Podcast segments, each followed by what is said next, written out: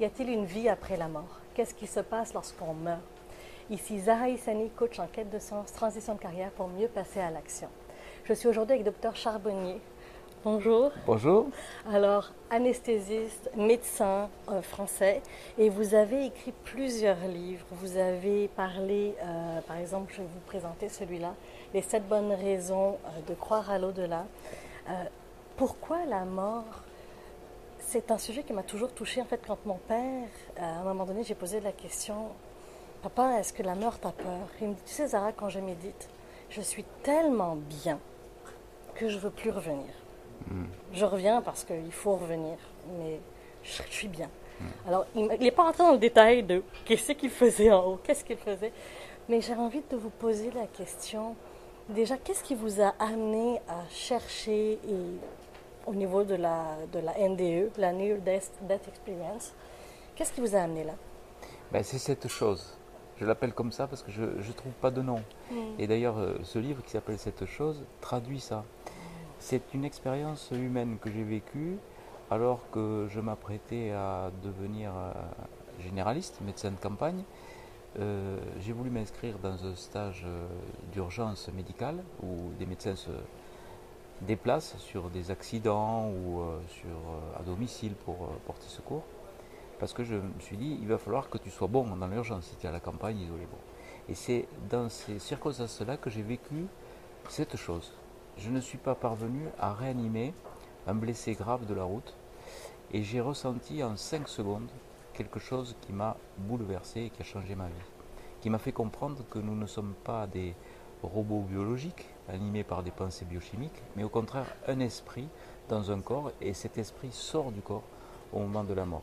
On parle de conscience Oui, de conscience. Moi, je parle de la conscience intuitive extranormale, mais on pourrait parler de, de l'esprit ou de l'âme, c'est la même chose. Bon, ça fait plus chic, ça fait plus médical de parler comme ça, mais euh, moi j'ai ressenti ça, euh, ce blessé que je ne parvenais pas à réanimer du fait de mon d'incompétence, il faut bien le dire, hein, mon inexpérience, mon émotion, je ne suis pas arrivé à le perfuser. Et euh, de ce fait, le cœur, qui est une pompe, s'il ne reçoit pas suffisamment de liquide, il s'arrête. Et là, il était tellement avec des hémorragies, avec des lésions d'écrasement, qu'il fallait absolument remplir ses veines pour que le cœur ne s'arrête pas. Et je n'y suis pas arrivé. J'étais très près euh, de lui, très près de son visage, et j'ai vu la mort qui s'installait. C'était un jeune d'une vingtaine d'années. En plus, c'était terrible parce que je me sentais responsable de, sa mort, en quelque sorte. Et j'ai vu cette pupille qui se dilatait, j'ai vu cette étincelle de vie qui partait de ce regard, et surtout, j'ai senti une présence qui était à la fois vivante et joyeuse, et qui partait de ce corps. Ça paraît absurde parce que c'est dans des circonstances aussi dramatiques parler de quelque chose de joyeux, de vivant. Mais pourtant, c'est comme ça que j'ai ressenti. Et là, en 5 secondes, ma vie a changé. J'ai compris que ce qu'on m'avait appris à la faculté de médecine, en disant qu'on n'était que de la matière, euh, c'était faux. On est bien plus que de la matière. Et il y a cette libération. Et donc, ma vie a changé. J'ai voulu devenir anesthésiste réanimateur, alors que je m'apprêtais à devenir généraliste. généraliste. Ma vie a complètement changé. J'ai fait trois ans d'études de plus. J'ai passé un concours à Paris. Euh, et j'ai fait de la neurochirurgie au début, en réanimation. Été très déçu parce que je ne recueillais pas de témoignages. Même ceux qui avaient fait des arrêts du cœur, eh ben, ils ne voulaient pas me parler, tout simplement, parce que j'avais une blouse blanche, je pense. Parce qu'ils avaient certainement. Il devait y en avoir qui avaient eu des espérances, mais bon, on ne communique pas facilement ça à un étranger, surtout quand il a une blouse blanche. Donc je n'avais pas suffisamment de, témoignages. Je n'avais aucun, pour ainsi dire. Et donc c'est là euh, que la recherche a commencé La recherche a commencé à l'issue de quelques romans que j'ai publiés qui parlait de ça. Coma dépassé, éternelle jeunesse, derrière la lumière.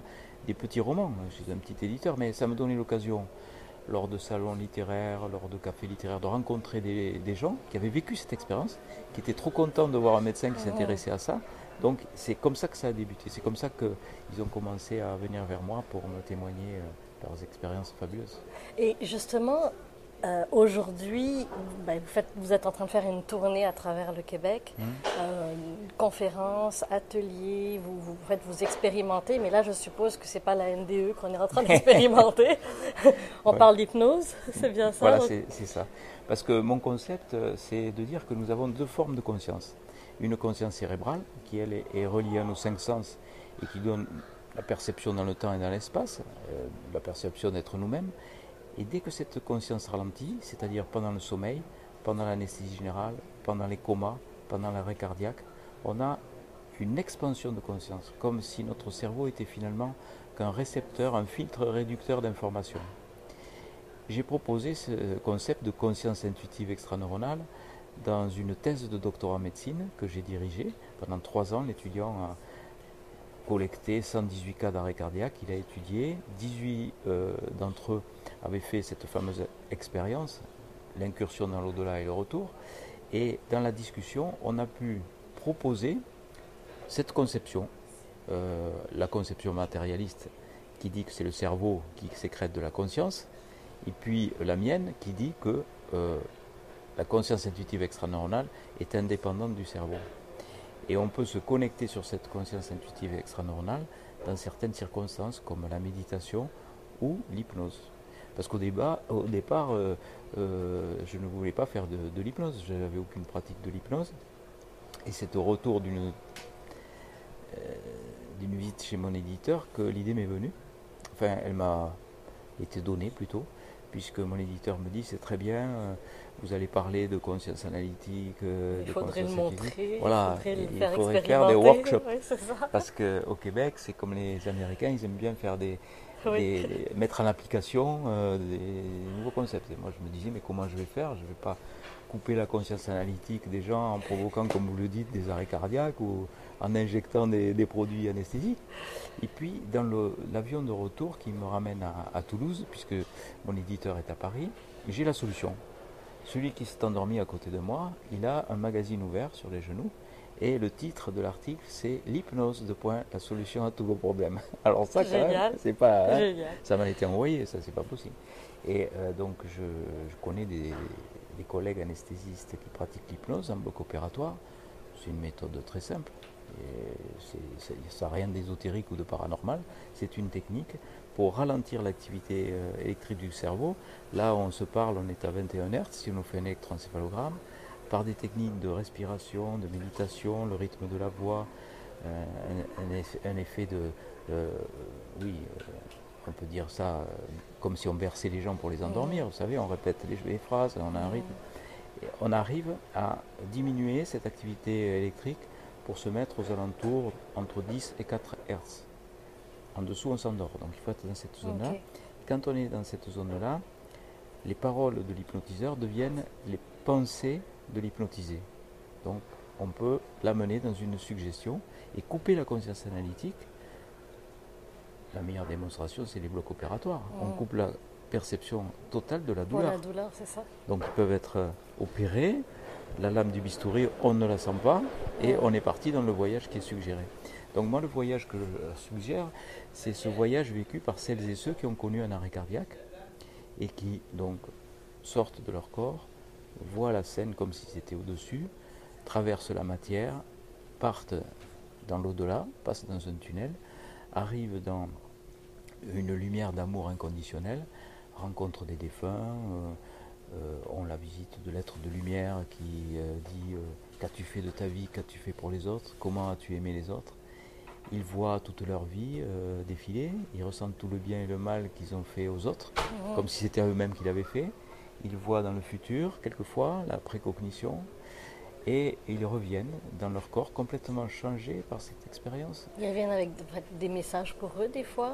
Est-ce que ça, ferme aussi des portes qui étaient ouvertes? Oui, exactement. Ça guérit en fait des blessures aussi. Et on retrouve euh, donc tous ces euh, témoignages, on retrouve tous ces messages de l'au-delà dans euh, les récits de ceux qui participent à mes ateliers. Par exemple, on leur dit, enfin, c'est pas par exemple, c'est, s'il fallait résumer euh, les messages qu'ils reçoivent, c'est de dire que euh, rien n'est grave. Sur cette planète, rien n'est grave. On est ici pour faire des expériences Et plus les expériences sont difficiles et compliquées, et plus on grandit spirituellement. En gros, c'est les messages qui nous sont donnés. Alors, c'est des messages très difficiles à accepter parce qu'évidemment, quand euh, on est dans la tragédie, euh, dire que rien n'est grave, évidemment, on ne va pas dire à, une mère qui vient de perdre son enfant que rien n'est grave. C'est inaudible, bien sûr. Mais à distance, il y a quand même cette perception. quand on devient observateur d'une scène. Voilà.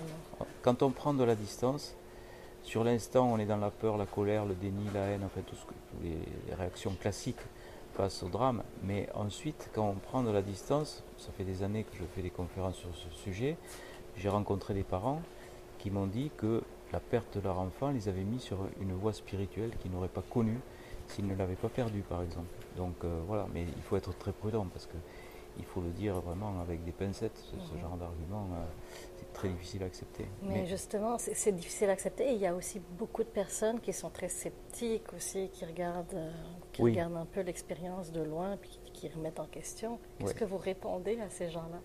Euh, ils, peuvent être sceptiques en se, disant que ce, ce, qui est reçu en hypnose ne vient pas d'une autre dimension, mais vient de leur propre autosuggestion. autosuggestion ou de leurs propres informations qu'ils avaient stockées dans le cerveau.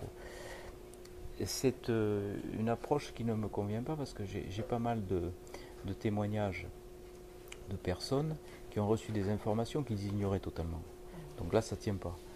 Pour être précis, une femme euh, sous hypnose rencontre sa sœur, euh, ben, pardon, pas sa sœur, sa nièce décédée, sa nièce est décédée qui lui annonce, euh, lors de la séance d'hypnose, qu'elle était enceinte de 5 mois au moment de son accident de voiture qui l'a tuée. Elle ignorait totalement l'information, elle a vérifié l'information auprès de sa sœur. Sa sœur éclate au sanglot, c'était la seule à connaître cette information. Mhm. Donc là, je veux dire, oui, elle dit ma sœur, effectivement, elle était enceinte de 5 mois, mais il n'y a que moi qui le savais ça. ça c'est impossible que d'autres personnes le sachent.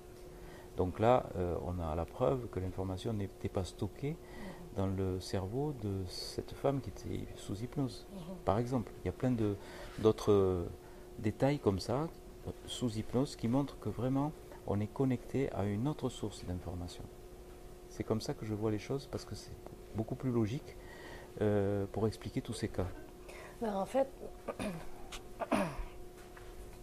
alors je te demande, alors je te parle à toi maintenant qui nous regarde. Avec tout ce que tu as entendu aujourd'hui, je te demande de faire toi ta part. Pense-y.